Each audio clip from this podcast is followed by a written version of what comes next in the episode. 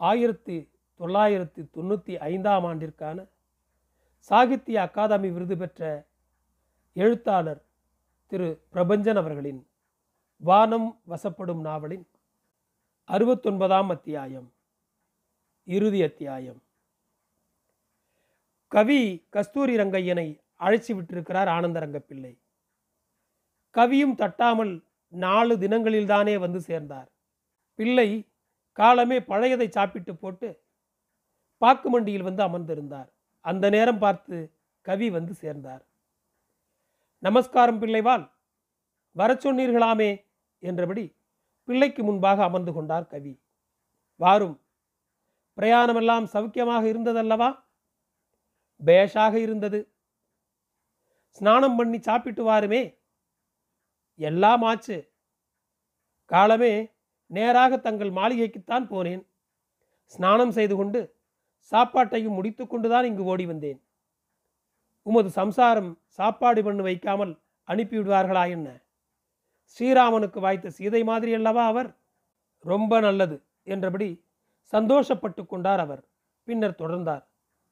கவிஞரே உம்மை ஒரு முக்கியமான சமாச்சாரமாகத்தான் இங்கு வரவழைத்தேன் என்னவென்றால் நமது புதுச்சேரி பட்டணத்தை இங்கிலீஷ்காரர்கள் பல மாதங்களாக சுற்றி கொண்டிருந்து விட்டு போன வாரம்தான் அகன்றார்கள்.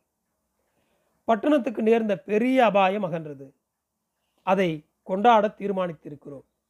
அதை தொட்டு குவர்னர் பெருமான் தூய்பிளக்ஸ் துறையை பாராட்டி கௌரவிக்கிற மாதிரி நீர் ஒரு பாட்டு எழுதி தர வேணும்.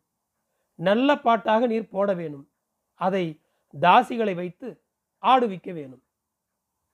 அவ்வளவுதானே? அது ஆச்சு என்று மனசுக்குள் போட்டுக்கொள்ளுங்கள் இன்றே என் வேலையை தொடங்கி விடுகிறேன். செய்யும். அப்புறம் லோகாபிரமமாக அவர்கள் பேசத் தொடங்கினார்கள். என்ன பிள்ளைவாள்? நீங்கள் துபாஷா இருக்கிற காலத்திலே கோயில் இடிபட்டது என்று ஆச்சுதே. என்ன பண்ண? நம் வாழ்க்கையில் நேர்ந்த ஒரு மருதானது. கவலைப்படாதீரும். நிலவுக்கு வந்த களங்கம் என்று நினைத்து கொள்ளும். அதனால் அது வெறுக்கப்படுவதில்லையே. அது உள்ளது. குவர்னர் பெருமானை பற்றி திருச்சிராப்பள்ளி பக்கம் என்ன பேசுகிறார்கள்? அதுதானே. இங்கு தூபிலக்ஸ் பெருமான் ஆட்சியாக நடக்கிறது? அவர் பெண் சாதி ஆட்சி அல்லவா நடக்கிறது என்று ஜனங்கள் பேசிக்கொள்கிறார்கள் அது நிஜம்தானே. அதுதானே நடந்து கொண்டிருக்கிறது. மகா புத்திமானும் மகா கீர்த்திமானுமான இந்த பிரபுவுக்கு இப்படி ஒரு பெண் சாதி வாய்த்தாலே அதுதான் துயரம். அவருடைய சாதகம் அப்படி இருக்கையில் யார் என்ன பண்ணுவது? கவி அன்றே கவிபுனைய தொடங்கிவிட்டார் பிள்ளை கவிராயிருக்கென்று தம் வீட்டு மேல் மாடியை ஒழிச்சு கொடுத்திருந்தார். கவி அங்கிருந்து கொண்டு பாடல்களை புனைந்து கொண்டிருந்தார். நான்கு தினங்களில் எழுதி முடித்ததை பிள்ளையின் முன் அரங்கேற்றவும் செய்தார். பிள்ளை கேட்டார் குவர்னர் பெருமானை பாராட்டி பேசிய இடத்தை மட்டும் சொல்லும். காகிதங்களை புரட்டி ஒரு இடத்தை எடுத்து வாசித்தார் கவி. அதோ போகிறான் பாரடி. சிவந்த ஆகாய சூரியன் போகிறார் போல அவனே எந்தன் ஆளடி. அதோ போகிறான் பாரடி. சிவந்த ஆகாய சூரியன் போகிறார் போல அவனே எந்தன் ஆளடி. செம்பருத்தி பூக்களை வம்பாய் அரைத்து சீமை பசும்பாலை கொஞ்சமாய் சேர்த்து தட்டி செய்த தட்டடை மாதிரி என் கட்டித்தங்கம் மேனி வண்ணம் பாரடி. அதோ போகிறான் பாரடி சிவந்த ஆகாய சூரியன் போகிறார் போல அவனே எந்தன் ஆலடி வெள்ளை சுண்ணாம்பு போலவே கமிசும் வெற்றிலை சாந்தம் போல் சிவப்பு சராயும் ஆட்டுத்தலை போலே கனத்த சப்பாத்தும் மேட்டிமையோடே கொலை துப்பாக்கியுடனே அதோ போகிறான் பாரடி சிவந்த ஆகாய சூரியன் போகிறார் போலே அவனே எந்தன் ஆலடி பாரிசு பட்டணம் பார்க்கலாம் திலகம் சீரிசை தூபிளக்ஸு திருமகன் உதயம். ஸ்ரீராமன் மனைவிளக்கு சீதை போல் ஜனனம் யானம்மாள் அவள் நாமம் சிலாக்கிய சுரூபம். அதோ போகிறான் பாரடி அவனே எந்தன் ஆளடி. வங்கத் திருநகர் கல்கத்தா சங்கடம் தருகிறார் மராத்தா. ஆற்காட்டு நவாபு சொல்கிறாராம் சவாப்பு அசகாய ஈரோட்டி சால்ஜாவாய் சண்டை போட்டு செண்டை பிருதா மெதாய் போட்டு அதோ போகிறான் பாரடி அவனே எந்தன் நாலடி.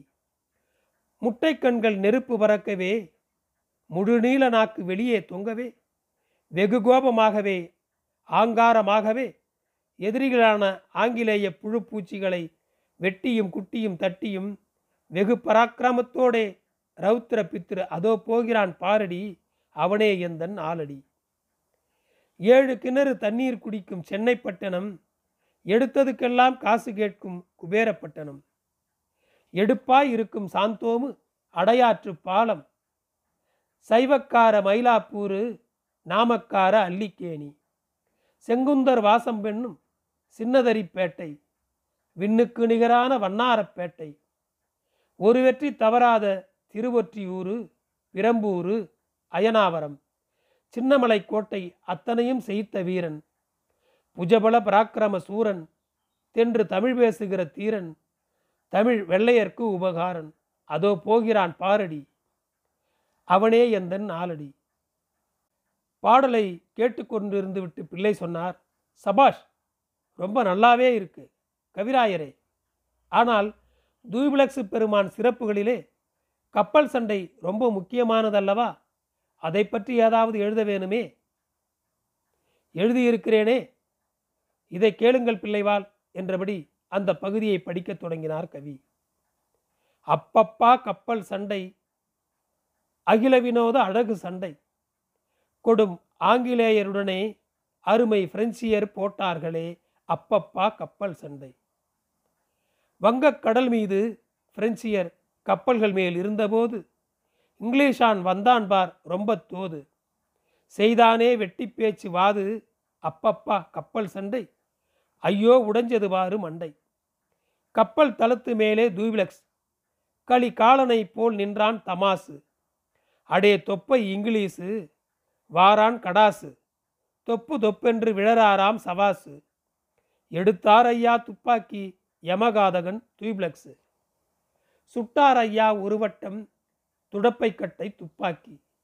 இளந்தம்பழம் விழுந்தார் போல இங்கிலீஷுக்காரன் விழுந்தானாம். கலாம்பழம் விழுந்தார் போல திருப்பாய் புலியூரியான் விழுந்தானாம். பனம்பழம் விழுந்தார் போல பாவி மக்கள் விழுந்தாராம். பீமசேனன் தூபிளக்ஸு எடுத்தாராம் பீரங்கி. போட்டாராம் நூறு குண்டு பொலபொலன்னு பத்து குண்டு இடப்பக்கம் ஏழு குண்டு இம்மென்னும் முன்னாலே இருநூறு குண்டு போட்டார். இங்கிலீஷு காரனெல்லாம் இடுப்பொடிந்து விழுந்தானாம். யமனான கப்பல் எல்லாம் இரண்டு இரண்டாய் போச்சுதாம். இது போதும் போய் அப்புறம் என்ன பண்ண போகிறீர்? எனக்கு நாலு தேவடியாள்களை அனுப்பி வைக்கவும். ஓய் என்ன புது வேலை தருகிறீர்? கவி பெரிதாக சிரித்துவிட்டு சொன்னார். பிள்ளைவாள் பாட்டை சொல்லிக் கொடுத்து ராகம் பண்ணி தாளம் பண்ணி ஆட பண்ண வேணுமே? அதுக்கு சொன்னேன். நாளைக்கு வருவார்கள். நன்கு பாடம் பண்ணி வையும். ஆட்டமும் பாட்டும் பிரமாதமாக இருக்க வேணும். அப்புறம் உமது பாட்டுக்களை ஒரு கடுதாசியில் எழுதி கொடும் என்னத்துக்கு ஐயா? அதை பிரெஞ்சு எழுத்தில் நான் எழுதி கொள்ள வேணும். பிரபு கேட்பார். கேட்டால் கொடுக்க வேணுமே? கவி அந்தப்படியாக எழுதி கொடுத்தார். தூபிளக்ஸ் பிரபுவுக்கு பாராட்டு தெரிவிக்கிற விழா நிகழ்ச்சிகள் தொடங்கின. தூபிளக்ஸ் நவாபு உடையில் இருந்தார். பெரிய திண்டில் அவரை அமர வைத்தார்கள். சின்னதுரை முதலானவர்கள் அவரை குனிந்து வணங்கி கொண்டார்கள். துரை மாளிகையை விட்டு கூடாரத்துக்கு வந்தபோதும் திண்டில் அமர்கிற போதும் பதினெட்டு குண்டுகள் முழங்கின. ழானம்மாள் பிரபுவின் பக்கத்தில் அமர்ந்து கொண்டு இதுகளை அனுபவித்துக் கொண்டிருந்தார். பிள்ளை இருந்து கொண்டு சுவாமி அறக்காதிகளை அழித்து அயோத்திக்கு திரும்பி வந்து அரியாசனத்திலே அமர்ந்திருக்கிற ஸ்ரீராமனைப் போலவே தாங்கள் காட்சி தருகிறீர்கள் என்றார். அரக்கர்கள் ஆங்கிலேயர் என்று சொல்கிறாயா ரங்கப்பா அதிலே என்ன சந்தேகம் பிரபு? குவர்னர் அந்த பொருத்தத்தை எண்ணி சிரித்தார். தேவடியாள்கள் அவருக்கு முன்னே வந்து ஆடத் தொடங்கினார்கள். மத்தளம் வீணை குழல் முதலான கருவிகள் முழங்க வெகு விமரிசையாக நிகழ்ச்சி நடைபெற்றது. ரங்கப்பா அந்த பாடலை பிரெஞ்சில் எழுதி எனக்கு சொல்லு. பிள்ளையும் தான் எழுதி வைத்திருந்த பாடலை அவருக்கு சொன்னார். குவர்னரும் ராணம்மாளும் வெகுவாக அதை கேட்டு மிகவும் ரசித்து சிரித்தார்கள்.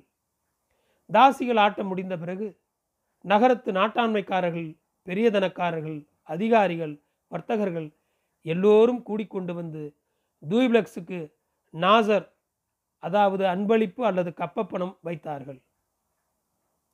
அப்புறம் சாராய விருந்து தொடங்கலாயிற்று. எல்லோரும் அவரவர்க்கு விருப்பமான பானங்களை குப்பியில் ஊற்றிக்கொண்டு குடித்து மிகச் சல்லாபமாக பேசத் தொடங்கினார்கள். மதுவிருந்து தொடங்கின போது கோட்டையிலே குண்டுகள் முழங்கினார்கள். இறைச்சிகளை கடிக்கிறதும் பண்டங்களை தின்கிறதும் கொசுறு தீனிகளை தின்கிறதும் கட்டி அணைத்து கொண்டு சல்லாபிக்கிறதுமாக எல்லோரும் வெகு சந்தோஷமாகத்தானே இருந்தார்கள். அதன் பிறகு ஆண்களும் பெண்களும் ஒருவரையொருவர் கட்டிப்பிடித்து கொண்டும் முத்தமிட்டு கொண்டும் இசைக்குழுவினர் வாசிக்கும் இசைக்கேற்ப ஆடத் தொடங்கினார்கள். ஆட்டமும் பாட்டும் நள்ளிரவையும் தாண்டி சென்றன. அத்தனையும் முடிந்த பிறகு கோர்னருக்கு தம் இதயபூர்வமான வாழ்த்துக்களை சொல்லிவிட்டு திரும்பினார் பிள்ளை. குவர்னரும் பிள்ளையும் குவர்னர் மாளிகையின் மேல் மெத்தை மேலே நின்றிருந்தார்கள். துரை கடலை பார்த்த வண்ணம் நின்றிருந்தார். துரை பெரிய யோசனையில் இருந்ததைக் கண்டு பிள்ளை கேட்டார் தேவரீர் என்ன யோசிக்கிறீர்? எனக்கு இந்த அடிமைக்கு சொல்வீரோ மாட்டீரோ? ரங்கப்பா இங்கிலீஷுக்காரர் பயம் தற்போதைக்கு அகன்றது. ஆனாலும் எதிர்காலத்தில் அது மீண்டும் வரும். ஆகவே அவர்களை இந்த கர்நாடகத்திலிருந்தே விரட்டி விடுவதுதான் நமது பாதுகாப்புக்கும் நிரந்தரத்துக்கும் உகந்த ஒரு வழியாக இருக்கும் என்று நம்புகிறேன். அதைத்தான் யோசித்துக் கொண்டிருக்கிறேன். பிரபு அது குறித்து லவலேசமும் தாங்கள் கவலைப்படுதலும் விகாரப்படுதலும் தகாது. இங்கிலீஷுக்காரர்கள் நடக்க இருக்கிற யுத்தத்திலே ஒழிக்கப்பட்டு விடுவார்கள் என்று பரிபூர்ணமாக நான் நம்புகிறேன். மலைகளைப் போன்ற சந்தா சாஹிபும் முசாபர் ஜங்கும் தாங்களும் ஒன்று சேர்ந்த பிறகு தங்களையொத்த தீரர்களை எந்த இங்கிலீஷ் படைதான் என்ன செய்ய முடியும்? முடியாதுதான். நடக்க இருக்கிற யுத்தத்திலே நாம் ஜெயிக்க வேணும். இல்லாவிடில் எனக்கு பெரிய அழும்பு வந்து சேரும்.